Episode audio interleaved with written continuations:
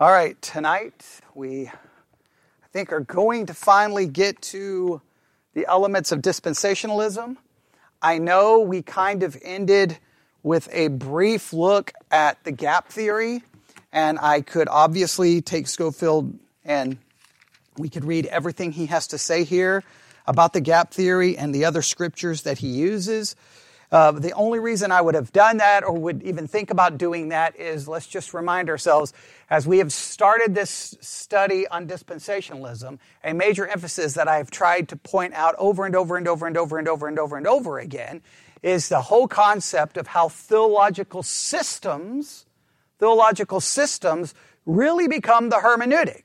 They guide the hermeneutic, they direct the hermeneutic. And in fact, I will go so far, they don't guide and direct. They just become the hermeneutic. And so now you take your system and you read your system into the Bible, meaning that you're doing eisegesis even though you're claiming you're doing exegesis because you're not pulling from the text. You're reading into the text the conclusion that you already have because as a Christian, you're almost always taught a system before you, I mean, rarely as a Christian, when you first become a Christian, does someone pull you aside and say, here are 12 Bible study methods, go and study the Bible. No, they tell you, here's what you're supposed to believe about these things, and here are the commentaries you're supposed to read, and here are the preachers you're supposed to listen to. Well, then that all you're doing is being given a system, and then you're only listening and hearing and reading that which already conf- uh, agrees with with the system, which just then brings confirmation bias, and then the whole thing is just the whole. We've got the whole thing so backwards. So I wanted to demonstrate that. So we we uh, we looked. We uh, pulled out. I think it was eight points, eight hermeneutical points from um, Scofield. In fact, someone made a, a PDF file uh, for me. Uh, so that the, the, the whole thing there, we've, we've looked at that. So I could go to the gap theory, I could go to the gap theory, and it would be great. I could show you how he quotes from Jeremiah, which we already did, chapter 4, how he quotes from Isaiah, how he quotes from Ezekiel. We can look at those passages and like, how can he interpret those passages of having anything to do with the judgment that occurred between Genesis 1 1 and Genesis 1 2 when the passages are clearly about Judah or Israel or about Babylon? It's like, it's, it's a total mess. But it demonstrates that even before he gets to his dispensationalism, he is just as guilty as everyone else is of having an idea and reading the idea into the text, right? Now, some people would use that to then throw out his entire system of dispensationalism. But I don't care which system you go to. I don't care if you go to covenant theology, dispensationalism, preterism, I don't, amillennialism, lordship, you name the system, Guess what? Everyone is guilty of doing this to some level. It's just the way we are conditioned. And so we're all going to use a system. Let's all be honest with that, right? We all use a system. What I'm proposing is that we have to acknowledge the system we're using. And when we do study the text, we try our best to do what? To forget the system and no matter what conclusion we come to, be willing to come to that conclusion, no matter who it offends, right? Now, man, that sound, that, doesn't that sound like such a good concept? It does. It does. It sounds like such a great concept. Maybe, maybe someone should be a pastor and try that in a church because I hear it's really successful. Okay, but we're going, we're going to skip all of that here, and this is what we're going to do. So on a piece of paper, you may want to take a, a, line, draw from the top to the bottom, break the uh, page into two parts. On one side, put seven dispensations, and on the other side, write eight covenants. Seven dispensations, eight covenants. Because Scofield in his Bible traces both seven dispensations and eight covenants.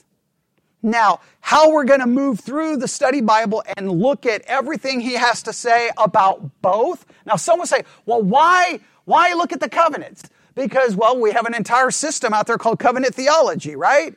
Where they focus on the covenants, covenants. So we're gonna we're just gonna go ahead and throw this in just because of extra because you know you know you got to get your money's worth. But I think it'll it'll be a good comparison looking at both of these concepts. Not that Scofield is giving us covenant theology, but he acknowledges the covenant, so we'll see how he handles them. and how many he sees and what he does with them. And then we'll look at the dispensations. Now, as we go through these, a couple of things to remember. We, ha- we have not, obviously, gone back and looked at the history or origin of dispensationalism. All right, so let me just make this clear. Dispensationalism did not arise or begin with Scofield. All right, the system is already existing. All right, there's, we can debate over the origins of it, and we will go back and look at the history of it. We will go back. But for now, I just want to, what we're trying to do is just take a journey through Scofield's Bible and his notes just to see how the system is being laid out in the 1917 edition. All right? Um, I, because there's a part of me that I could just read the first paragraph and then we could go back to a historical overview. But I don't want to do that because we've started by just working our way through this, have we not? So I think we continue that. Then we will revert back to kind of a history. But ultimately, and I think this is very important when it comes to theology, I will at least say this before we jump in here. So many times people argue theology based off how old a doctrine is or how old a teaching is. Because the argument will go something like that. Well, the early church didn't believe that. Right? The early church, and if the early church didn't believe that, then you immediately do what? The argument is you immediately throw it out because we only believe what the early church believes, right? That's the claim.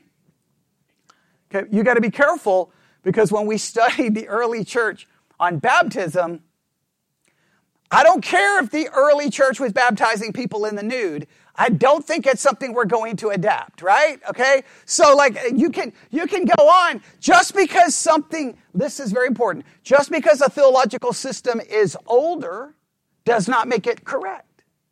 Just because a theological system was held by the majority does not mean it's correct. All right? Does that make sense? For example, we could go back to early church and find lots of ideas that we would possibly reject. Right? I mean, if we go if we go really back, a, a common thing in the early church was basically almost trying to create a a merger of church and state in some form of a theocracy, which we, I would reject outright. Right? So older does not mean right, and majority doesn't mean right. How could we prove that the majority doesn't mean right? What could we use to prove that the majority doesn't always mean right? We could use our entire study of the book of Jeremiah. Was Jeremiah ever in the majority? No, he was alone, alone, alone, alone. And all the false prophets and all the priests and all everyone was what? They were on the wrong side. So majority doesn't mean right. And older doesn't mean right. So typically when people study dispensationalism, guess what they, when they want to criticize it, they'll say, well, this did not start until this year, so clearly it's not right. Well, that, Catholics try to make the same argument, do they not? What, if, if the Bible is the final authority, then it's irregardless. It doesn't matter at what year someone found a teaching in the Bible, right? It doesn't matter. The issue is, is the teaching in the Bible. If the teaching is in the Bible, we don't care what year they, they mentioned it or started publishing about it. It's irrelevant. If the Bible is the authority, the date of it, now someone will say, well, isn't it weird that nobody discovered it for that long? No, not really. If you're using an entire hermeneutic that would even keep, would be incapable of even seeing it, right? Many of the early church fathers was using what hermeneutic? The allegorical. So uh, the allegorical is not going to see certain things. Agreed? Okay, so I just think, well, we'll talk more about that, but we'll just, we'll just, just I, that's why I'm not so concerned. I know in a typical teaching of dispensationalism, you would start with doing a historical overview, and I went against that entire way of doing it because I just feel like let's go to 1917, let's open up a Scofield Reference Bible, and let's see how the system is laid out. Then we can worry about the history of it. Is everybody okay with that? All right, so I've got my Scofield Bible open. All right, page three. There is the whole gap theory, which we looked at. All right, you turn to page four. Okay, we could do a lot here about the word day. We could talk about that. The greater light, we could talk about that. Then you go over to page five, and then you'll notice First, if you look at the center column, if you, for anyone listening online who's actually holding a Scofield Bible, some are using digital copies. I don't know if you'll have it, but the center column where he has his references, the first reference is Genesis 11, 7. Don't bother looking it up. Next is kingdom. He has Old Testament, and then he gives some verses. Then he has uh, Matthew, uh, Mark. Then he has this the eight covenants. That's why we're going to be talking about the eight covenants, right?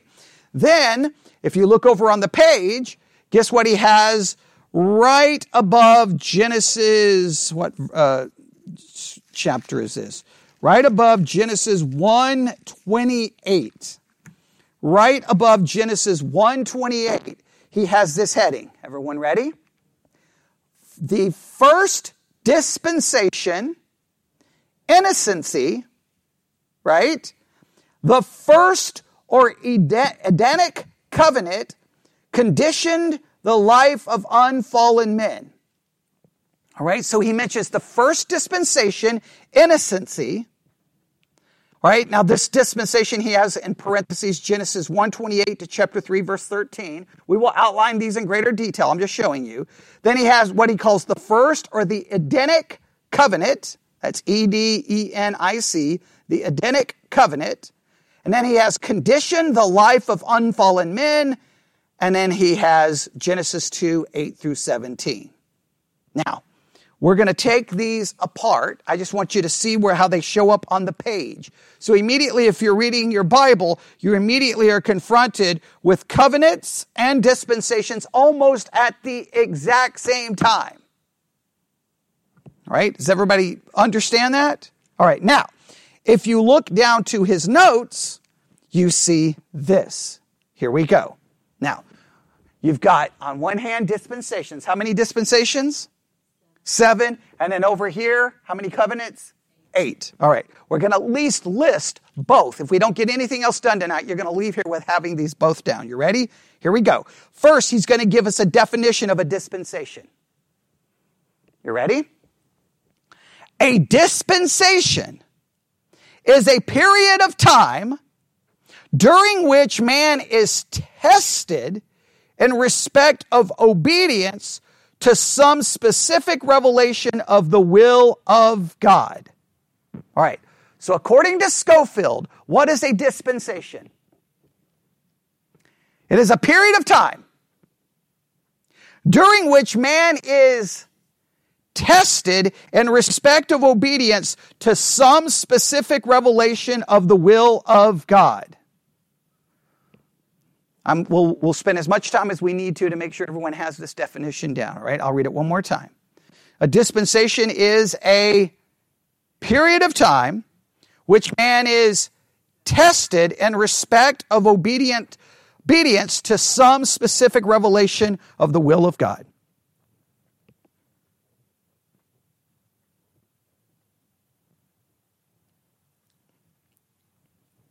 Then he goes on to say, seven such dispensations are distinguished in Scripture.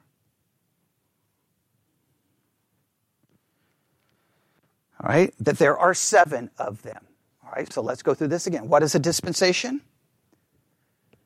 Period of time during which man is tested and respect of obedience to some specific revelation of the will of God. How many are there? Seven. All right, are you ready to list the seven out? All right, here we go. The first one is innocency. Innocency. This one covers Genesis 128 to chapter 3 verse 13. Genesis 128 to 313. I'm not going to read anything about the, the dispensations right now. We're just going to list them, okay? Is that okay? Everybody all right with that? All right. There's the first one.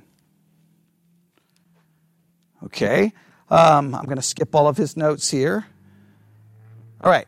The other dispensations. You ready for the next one? Conscience. Genesis 3:23.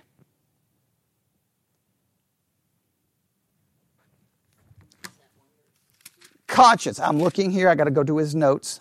Here, I'm going to go to his notes. All right. He says the second dispensation is conscience, and it goes from Genesis 3:22 to chapter 7, verse 23. I'll give you the full scriptural range that he puts it. All right. 723.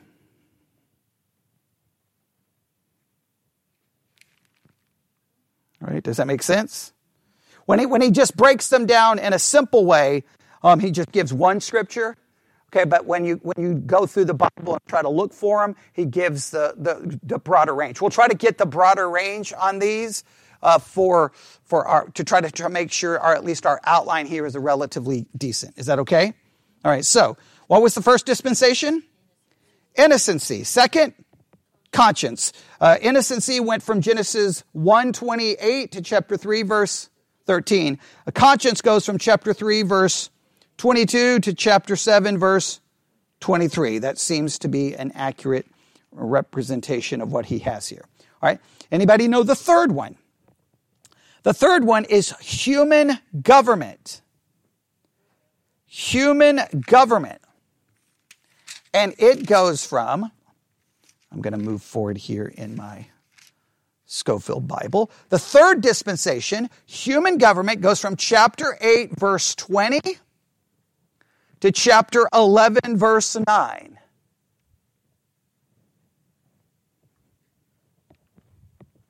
All right? Everybody got that? All right, so what's the first one? Innocency. It goes from chapter 1, verse 28 to chapter 3, 13, 313. Okay. All right. The second one is conscience. Goes from 322, 723. Third, human government goes from 820 to 119. Right. So far, so good. Yeah, experts yet? Right, okay, here we go. Next. Anybody know what the next one is? Promise. Promise. Where do you think this one begins? Genesis chapter 12. Yes, the fourth dispensation is promise, and it goes from chapter 12, verse 1 to Exodus chapter 19, verse 8.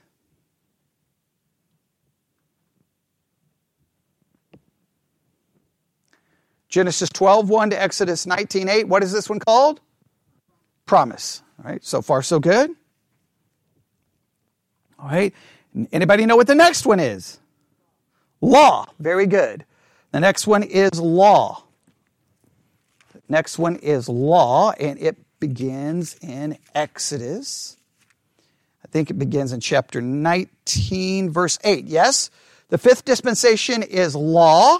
It goes from Exodus 19, 8 to Matthew 27, 35.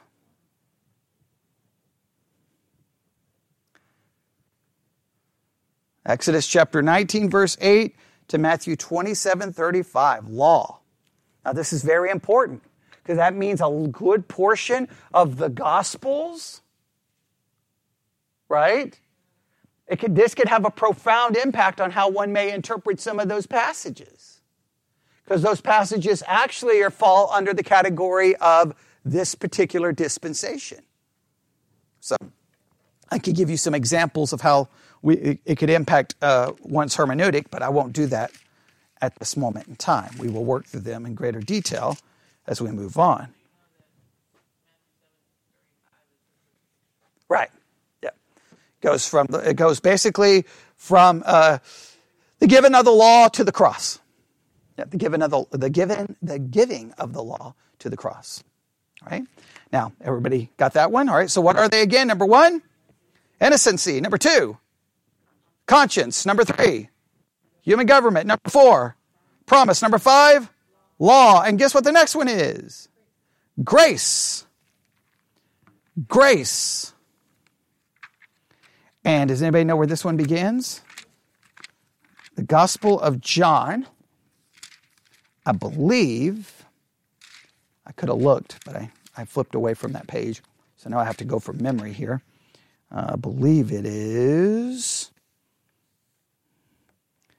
On. I could be completely wrong here. All right, let me flip back. Obviously, my memory is not good. All right, here we go. It goes from okay, the next one is called grace, and it's supposedly John chapter 1, verse 17, but I am missing. Interesting.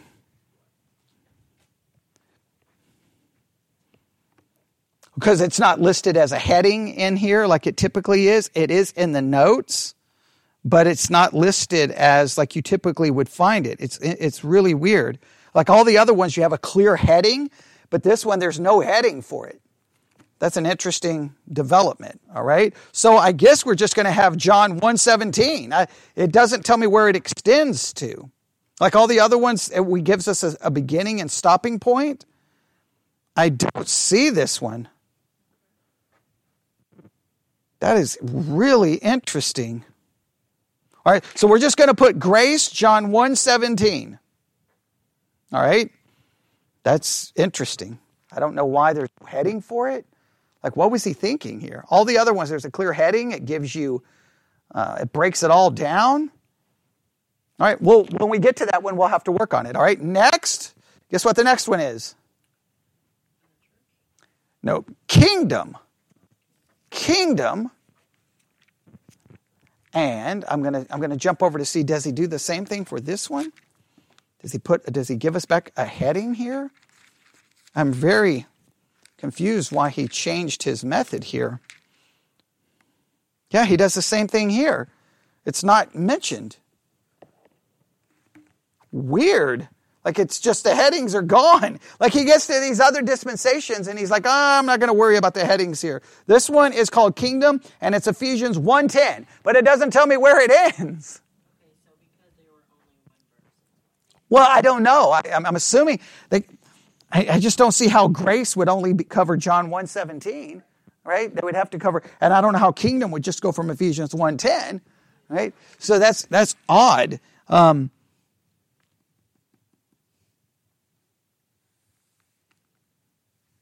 yeah, that is that is interesting. All right. But we will follow them. We will follow them all the way through and we will read everything he has to say. We'll go from section to section and read all the notes at a later time. Right now, we just want to have them laid out. Okay. So everybody got this? So here we go. What are the seven dispensations? Number one, innocency. Uh, we won't even worry about the references right now. Number two, conscience. Number three, human government. Next, promise. Next, next, and next, kingdom. All right? As, that's seven, right? We're not missing any, right? That's seven. Okay. Those are the seven dispensations. Now, please note, this is the 1917 edition. Correct? I don't have the 1980, the new Scofield uh, Reference Bible. I think it was 1983 or whatever year. I don't know if they changed the names of these dispensations, but I know that if you study dispensationalism, they are, some people do not go with the same names for some of these, right? They change it up.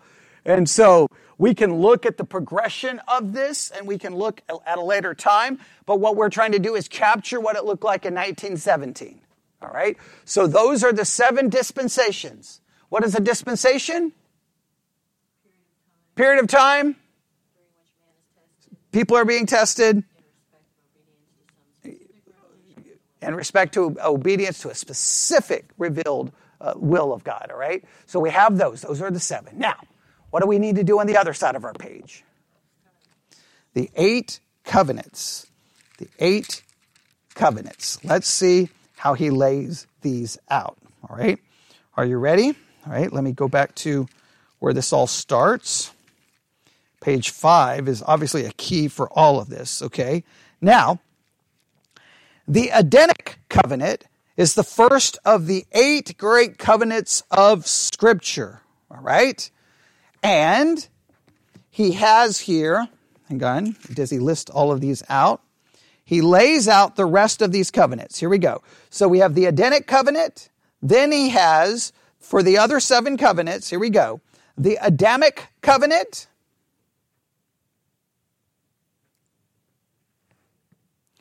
right? You can just write down, I'm not going to give you like a ref, uh, uh, uh, going from one point to another. I'm just going to give you specific scriptures for these. The, uh, the Edenic covenant, he has listed, where does he list it first? Um, he has Genesis 2. Um, he has 8 through 17 is what he has here. We'll just, for that one, you can just place that one there as Genesis 2, 8 through 17 if you want. The other ones, he's just going to give one verses. We could go look up each one. We may expand it, but right now I just want you to have the names of it, okay? There's the Edenic covenant. Anybody know what the next covenant is? Look at Genesis 9 1 and see if you can figure out what the next covenant is. We'll do a little bit of biblical exploring to help us out here.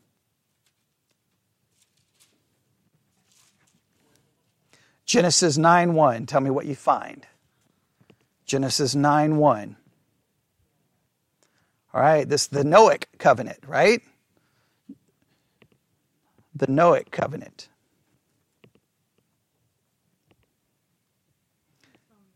Uh, N O A H I C. Right. Yeah. Noahic. Noahic. Noahic. Noahic. Okay. That's how I would say it, right? Genesis 9 1. All right. Then look at Genesis 15 18.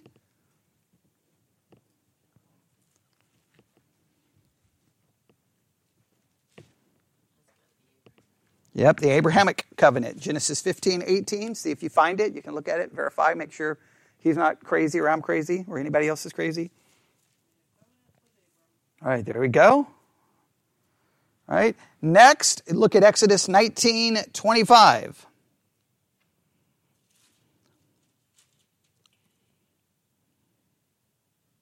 Exodus 19 25. What do we find? Exodus 19 25.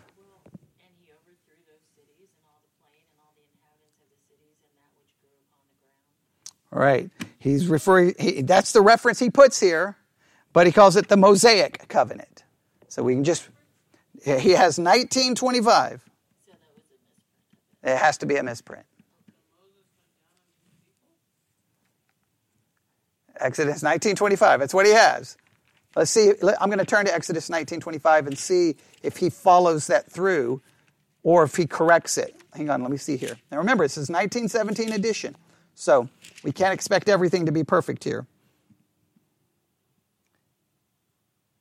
Um, well, okay, really, what's weird is uh, if you actually look in the Bible, okay, so Exodus 19:25 reads, "So Moses went down unto the people and spake unto them." What were you reading? Where did you say to read? Exodus 25. I was reading Genesis. Okay, I, I, in the world? I, I was like, I don't know what, what is happening here, but, but Genesis 1925, Moses went down. So at least Moses is mentioned. Then chapter 20, right? Look at what happens here in the, in the Scofield Bible. Chapter 20, he has a note here, and then he says the, uh, the, the fifth or Mosaic covenant. So really it's starting in chapter 20, verse 1.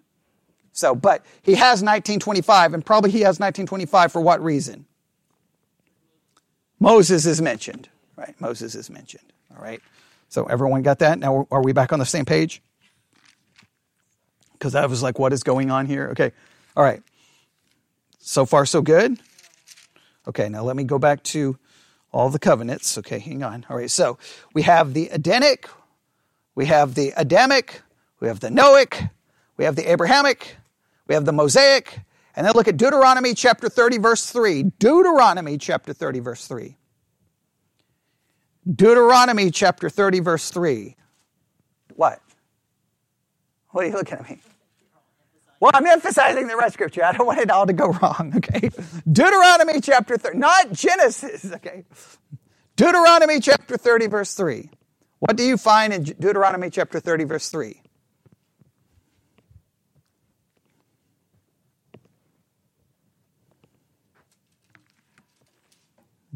Deuteronomy 30, verse 3. What do we find? Okay, we have a problem again. That then the Lord thy God will turn thy captivity and have compassion upon thee, and will and will return and gather thee from all the nations whither the Lord thy God has scattered thee.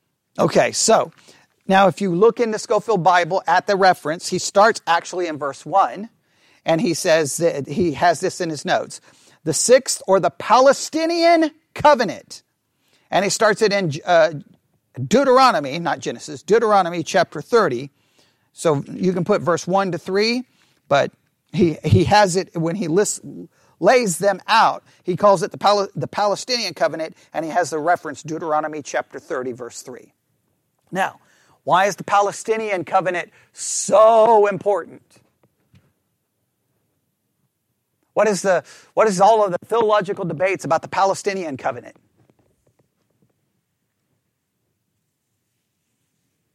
Nobody knows? Okay, what is the significance with that entire section there in Deuteronomy? What is that? What is those chapters, like Deuteronomy preceding and even coming after, what are those chapters filled with?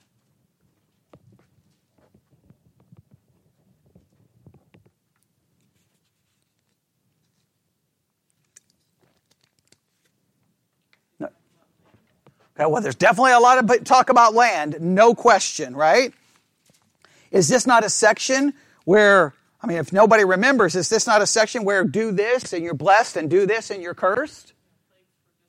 Okay, yeah, yeah. This is the, the never ending, I mean, this is like, this is a major issue in theology, right? Because this is all about do this or this is going to happen. Do, don't do this. And it's all these, uh, these issues about them doing the, these things. And what's going to happen? If they do the right thing, they will live. They do the wrong thing, they're going to die. They do the right thing, they get the land. They do the wrong thing, they don't get the land, right? Now, why is this so important? Because a lot of people make a big argument here. Did they, did they fulfill this covenant? No. So then the argument is they never get the land. So you're done with them. That's why this covenant is so very, very, very important. But here's the, remember, in covenant, how does covenant theology break the covenants down? We studied this in great detail for like six, six months. How does covenant theology break these down? Covenant theology, remember, some will say there's a covenant of works that happens where? In the garden, right? And then there's a covenant of grace starts where?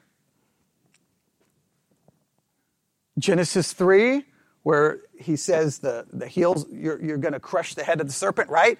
And that this uh, establishes a covenant of grace. And that every other covenant is an administration of the covenant of grace. This is where I started having problems. Wait a minute. That is, Palestinian covenant is not a covenant of grace in any way, shape, or form. In fact, I will say the law, the covenant, the Mosaic covenant, is that a covenant of grace?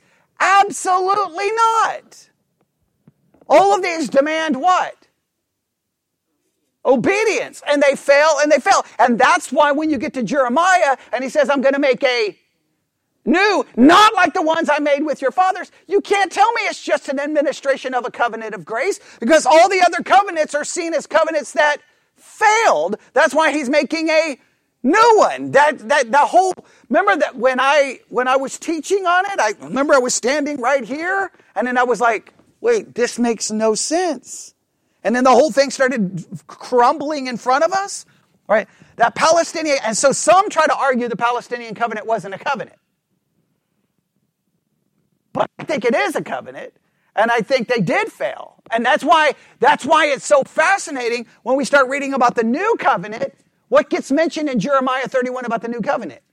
Land. That is the most fascinating thing to me. Why would you mention land? Because even if they lost the land, even if they got the land, we know they lose it. So if the new covenant makes a promise about land, then that means they never got the land after that. That's then where all of the issues come into play. All right. So I, I cannot stress the significance of that one. Okay. Now, let me go back here to where we were. All right. How many covenants have we mentioned so far? We've got six, okay? Yeah, look at uh, 2 Samuel 7, verse 16, and tell me what the next one is.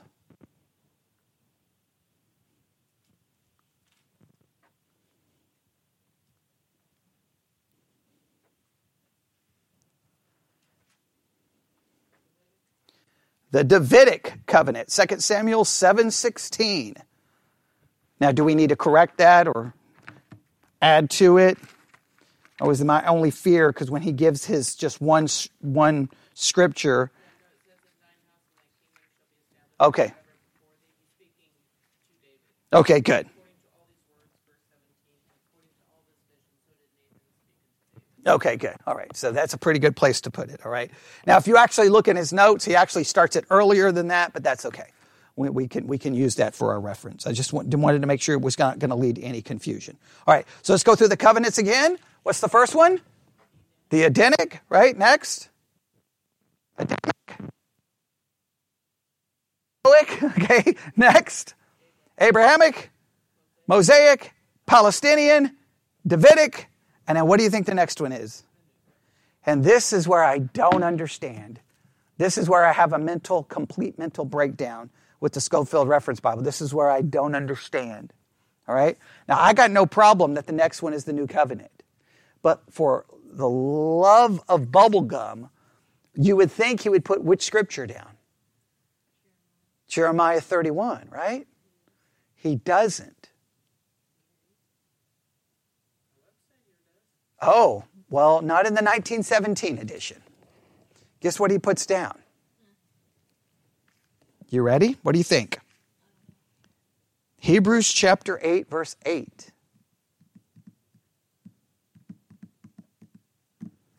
Hebrews chapter 8. I do not understand why he jumps here, but I'm going to look at it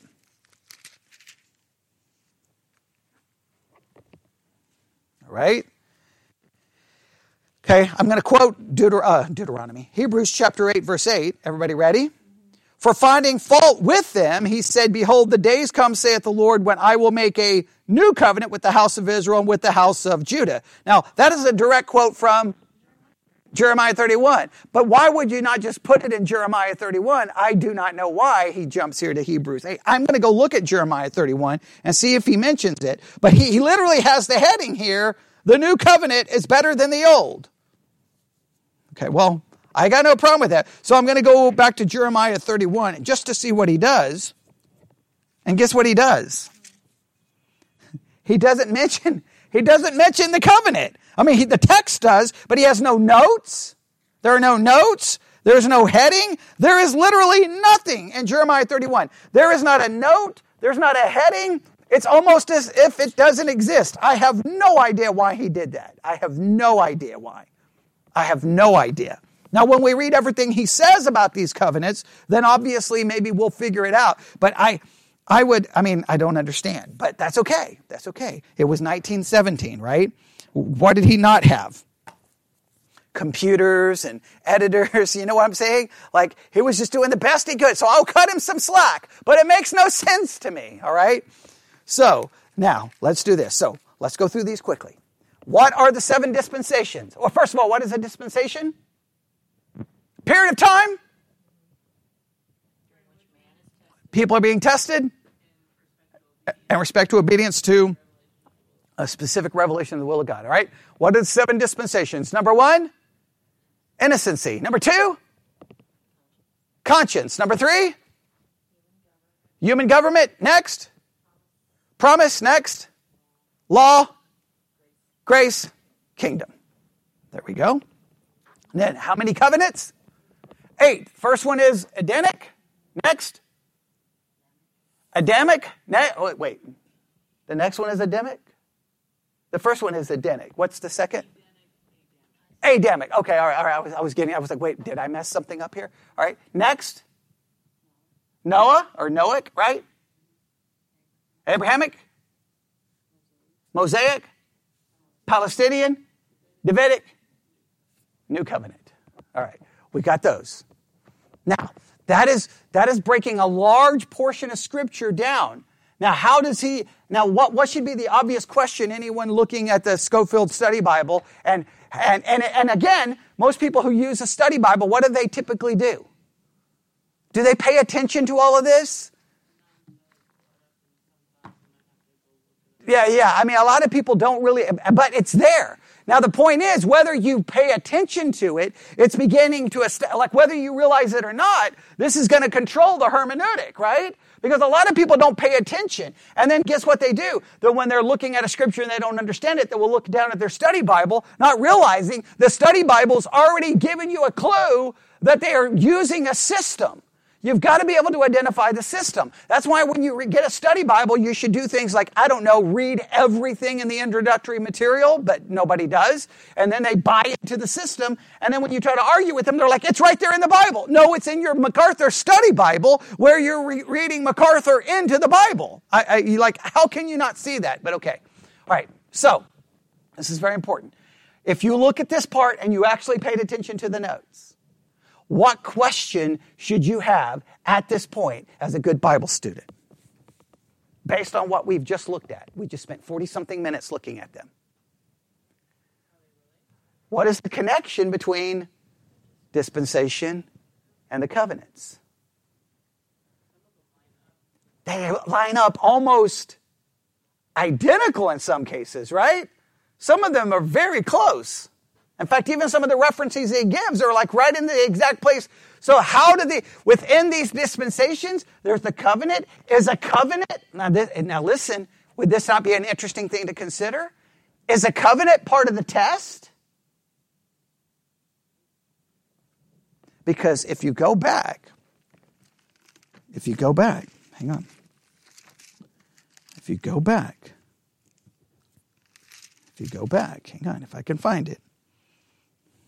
The Adamic covenant, the first of the eight great covenants of Scripture, which condition life and salvation, and about which all scriptures crystallizes, has seven elements. And then he goes and talks about some of this. But it sounds like in some of these cases that the covenants are really a part of the test. So, we will have to see if that all holds up. The one that wouldn't make sense would be which one? Which one would not make sense as being part of a test? Well, the Abrahamic covenant, because don't we typically say that's a covenant of grace? Right? And obviously the new covenant wouldn't, right? But then you could argue, well, then if a dispensation is always a test, then how does the new covenant fit the well, like, there's lots of questions you should start formulating right now, right? These are questions you should start formulating and going, wait a minute, I don't under, I don't, this doesn't make sense, right? Does everybody understand? Did you have a question?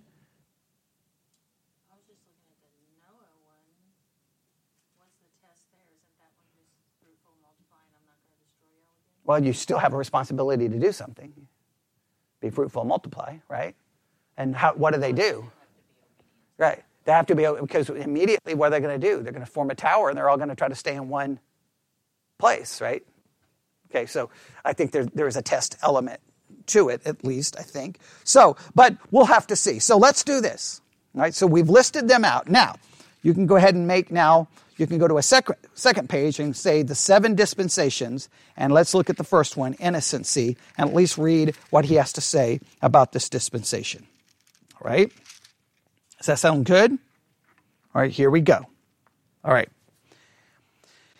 Now, uh, he says the first dispensation is innocency. It goes from Genesis 1 28 to chapter 3, verse 13. Now, if we were, you know, if you're in a Bible college or seminary, then you would probably make this a reading assignment for everyone to go home and read Genesis 1 28 3 13. And the next time we're in class, there'll be a test on Genesis 1 28 to 313 to see how well you remember everything in it. But obviously, I can't make you do that because nobody would do it. So, what I'm going to do here is we're just going to read what he has to say in regards to it. I would like to read all of that, but then if we start expounding it, this series on dispensationalism will end when the last dispensation is over. So, let's just Let's just read this and try to understand it. All right, here, here's the first dispensation as Scofield explains it innocency. Man was created in innocency, placed in a perfect environment, subjected to an absolute simple test, and warned of the consequence of disobedience. The woman fell through pride, and the man fell deliberately right? And he references 1 Timothy 2.14. Everyone look at 1 Timothy 2.14 really quick. See if we can at least finish this one.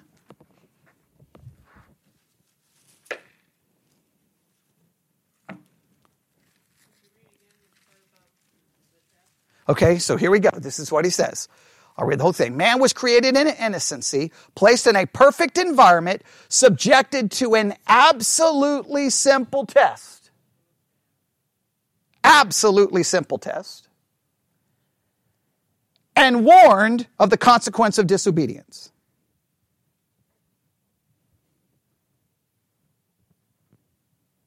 Everybody got that? Right? Then he says the woman fell through pride and the man deliberately. 1 Timothy 2:14 reads All right, so the so the woman was deceived. He says it's the woman fell through pride, right? You could argue she he, she fell through deceit. Uh, he says the the man fell deliberately, but the text he says doesn't really say that. He was not deceived. Right now, I guess you could argue if he wasn't deceived. He knew what he was doing. All right. So I guess you could get the, you could uh, derive the deliberate from that. Okay. I don't know about the pride part for the woman. Okay. But all right. We, we could we could talk about that. All right. Then here we go. He says God restored his sinning creatures, uh, but the dispensation of innocency ended in the judgment of expulsion. And he says, look at Genesis 3:24. Genesis 3:24. And we read what?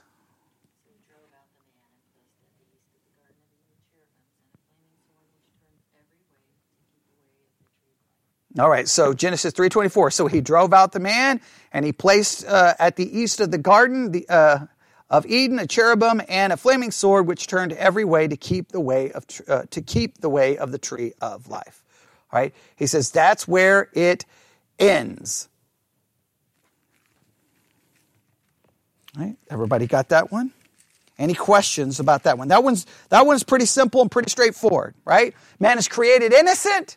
They're given how, what kind of a test? Absolutely simple test.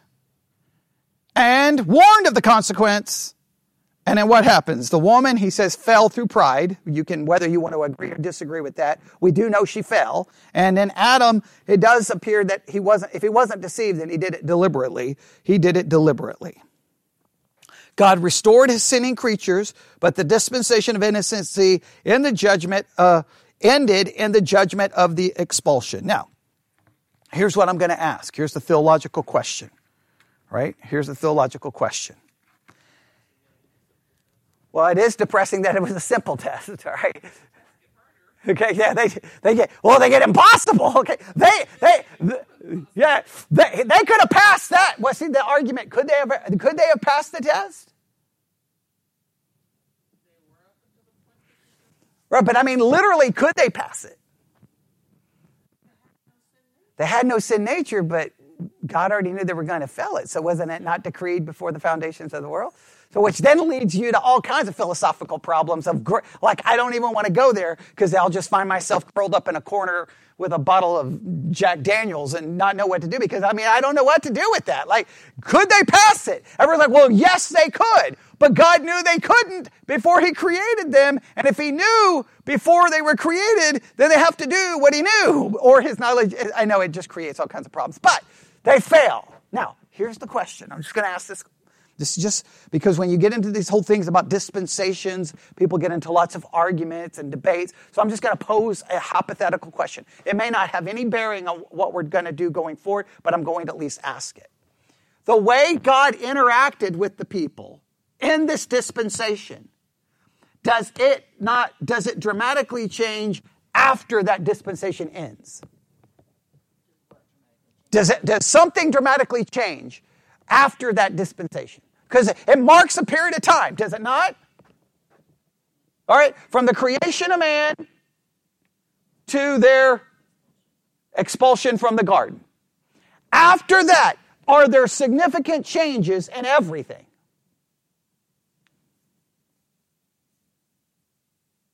What list the changes that mark the end of that dispensation? Just go. Just what start marking the changes that happen at the end of that dispensation. What start, what changes? Okay, death is introduced, right? He literally walked with him in the garden. That seems to change dramatically, right? All right, so we could just say there seems to be a change in his relation to man to some level, right? Okay, what else changes? The entire environment changes, right? Because everything starts dying and there's going to be thorns and this, like creation is cursed. What else changes? Death seems to be introduced. And then man is born with a, a depraved nature, right? Spiritual death has occurred.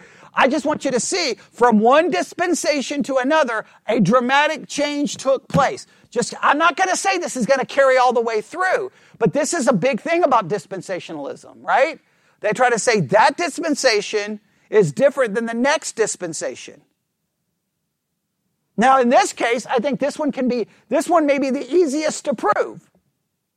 Once they are, once they are kicked out of the garden, there's no way to say that things operated anywhere close to the way they operated in the garden. Everything is different. We all have to acknowledge that. Agreed? Okay, that's what I want to just get across and try and try to do. Now, what do we have? What time? How much time do we have? Okay, we got time, maybe. It's probably a bad idea, but okay. All right. So there's the first dispensation, right? The next dispensation is What's the next one? Conscience, right? It's in Genesis chapter 3, right? Now, he places the beginning of this one.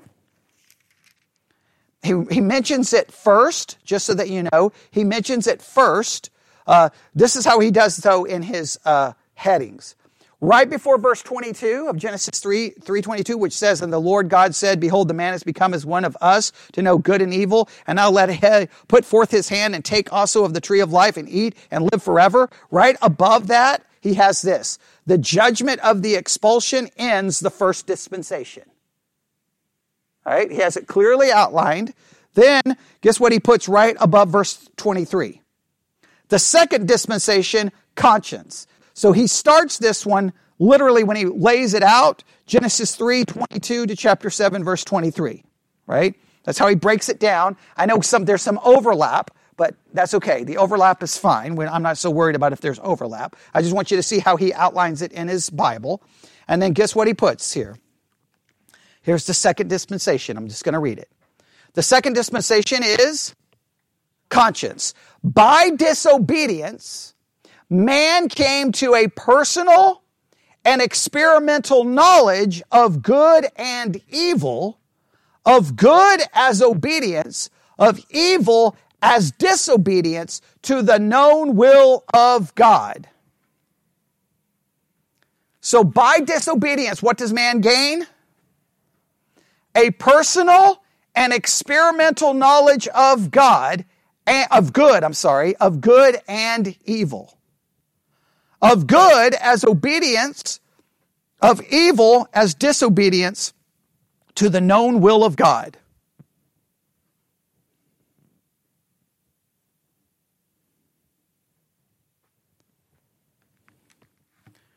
Right? Has everybody got that?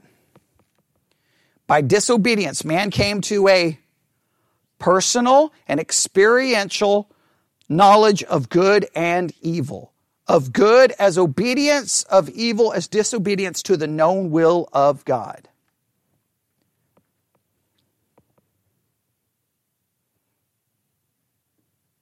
Through the knowledge of conscience, through that knowledge, I should say, through that knowledge, conscience awoke. Conscience awakes now through this knowledge.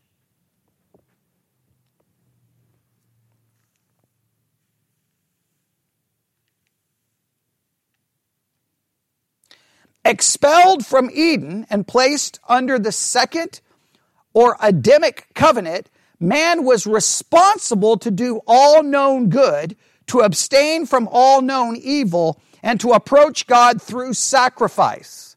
Now, immediately, what does he connects with this? What did he just connect with this dispensation? The Adamic covenant. Let me read that again. Did everyone miss that part? Let me read this again. Here we go. Everybody paying attention? Here we go. Through that knowledge, conscience awoke, expelled from Eden and placed under the second or Adamic covenant, man was responsible to do all known good, to abstain from all known evil, and to approach God through sacrifice. Once, so what does he connect with? Remember, a dispensation is what? It's a test, right? It's a test. What did he just connect in the second dispensation as the test? The Adamic covenant. All right, you see the connection here? Everybody see the connection? All right, now what does he say here? All right, the result of this second testing of man is stated in Genesis 6 5. What happens in Genesis 6 5?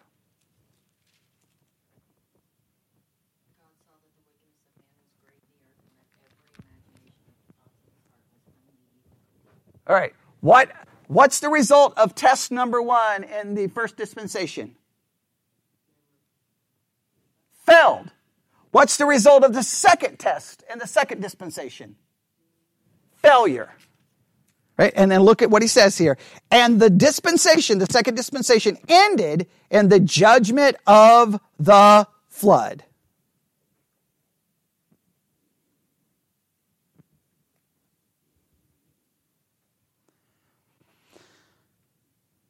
Now he says, this is just an added note, apparently the east of the garden, in verse 24 of Genesis, I believe 3, he says, uh, apparently the east of the garden where the cherub, where, where were the cherubims and the flame remained the place of worship through the second dispensation. So he says through that entire dispensation, people would come back to where that cherubim was for a place of worship. No. Don't know if that's true, don't know if it's not true, but he just throws that in added. Now, of course, there's a lot of assumptions and presuppositions going on in there, but the main thing, did you have something? Okay, right. So, but whether it's true or not, we do know this. We do know this. Can, can well, can we say this? Um, did things change dramatically after the second dispensation? Because where does the second dispensation end? The judgment of the flood, right? Because God makes a promise to do what? Never do that again. So clearly that's a dramatic change, is it not? Yes? Okay. Everyone should say, yeah, that, that, that's a dramatic change. That's a dramatic change. All right. Now, and the second dispensation goes all the way to chapter. Does anybody remember? 723, but we'll have to stop there. All right? So, now, what I want to take from this, what I want to take from this is very important. We've had two dispensations, two tests, both resulting in failure. The second test is connected to which covenant? The Adamic covenant. That's very important.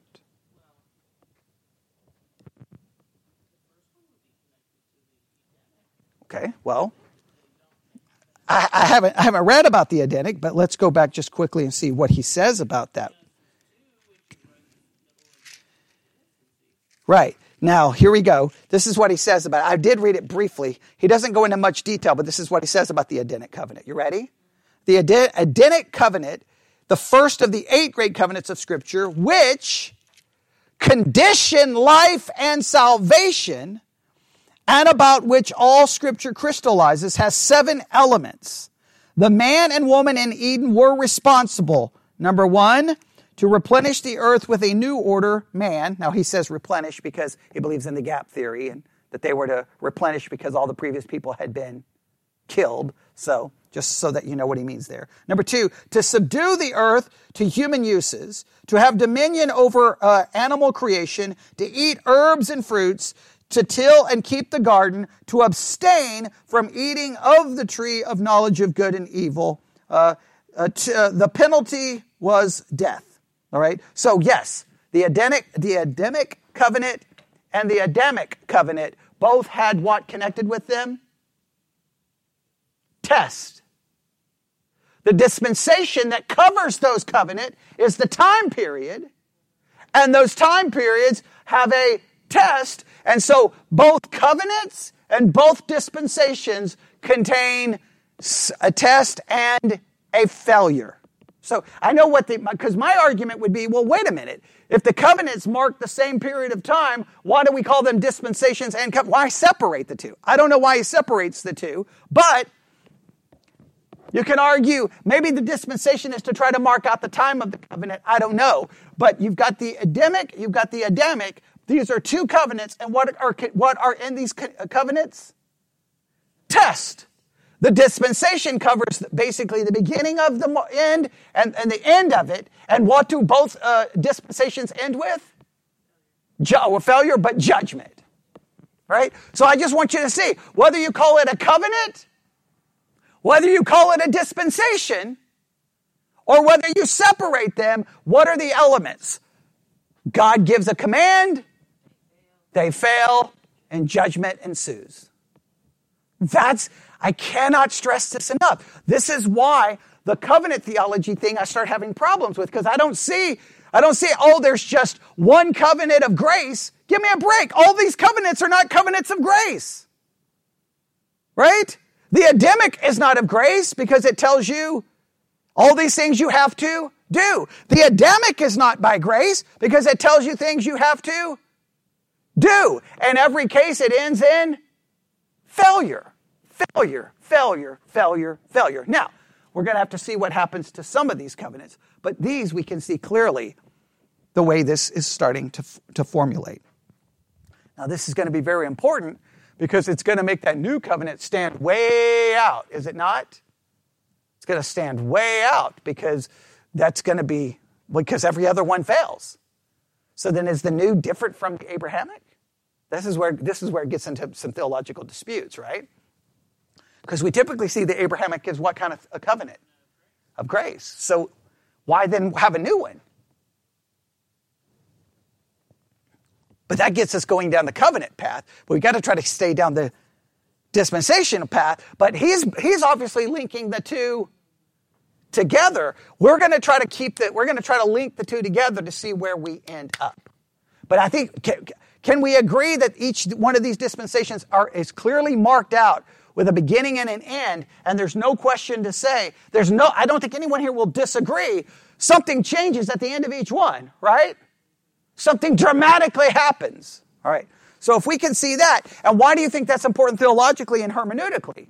Because if this time marks a certain way and a certain aspect, then when you get later, you don't try to interpret or have those expectations of how things happened at that time. That was for a specific time and a specific people. And so now we got to make sure we don't try to bring that over. Does that make sense? That's going to be the reasons for the dispensations. Now, that can become majorly problematic because you could have some scripture and you may want to pull them over and dispensation, dispensationalism may go, no, whoa, whoa, whoa, whoa, whoa, whoa, whoa, whoa. That scripture is for there, for those people. Then how can you pull it over? Can you not pull it over? That's where the issues could arrive, right? Because hardcore dispensationalists will say the Old Testament people were not saved by grace, they were saved by works. That's called ultra dispensationalism, right? And I can understand because you want to say, because get, what, what does the Old Testament seem to be full of over and over and over again? Do this and you do what? Live. Right? Don't do this, you will die. All right. So you can see why some theologians are like, that sounds like a whole lot of works. I think the whole point is, is the Old Testament, no matter which dispensation and no matter which test you give them, they fail, fail, fail, fail, fail, which demonstrates that we have to have a different solution than doing more things because doing never works. And that's where the covenant of grace, where God says, I'm going to do because you can't. And that's why we can't look to what we do to prove, because if God does it, then we don't look to ourselves to prove what he has done because he's already done it for us, right? Which leads to the law and gospel distinction. All right, we'll have to stop there. I know it's very I know it's just very like academic trying to work through that, but if uh, because if I don't work through it, I could tell everyone get a, a Scofield Study Bible and just read it, but nobody will ever do the work on these things. So you have to kind of just walk our way through it and then try to make sure we understand it. Okay, so far so good. All right, let's pray. Lord God, we come before you this evening. Thank you, thank you for a place that will allow us to work through these kinds of concepts and difficulties. Lord, I hope that we will try to understand how you have worked in the past so that we can better understand not only the present, but the future, and that we can understand maybe what is a right way to handle the scripture or a wrong way to handle the scripture. Forgive us for all the times we've handled it in an incorrect way, and help us become better at our handling of the scripture in the future. We ask this in Jesus' name. And God's people said,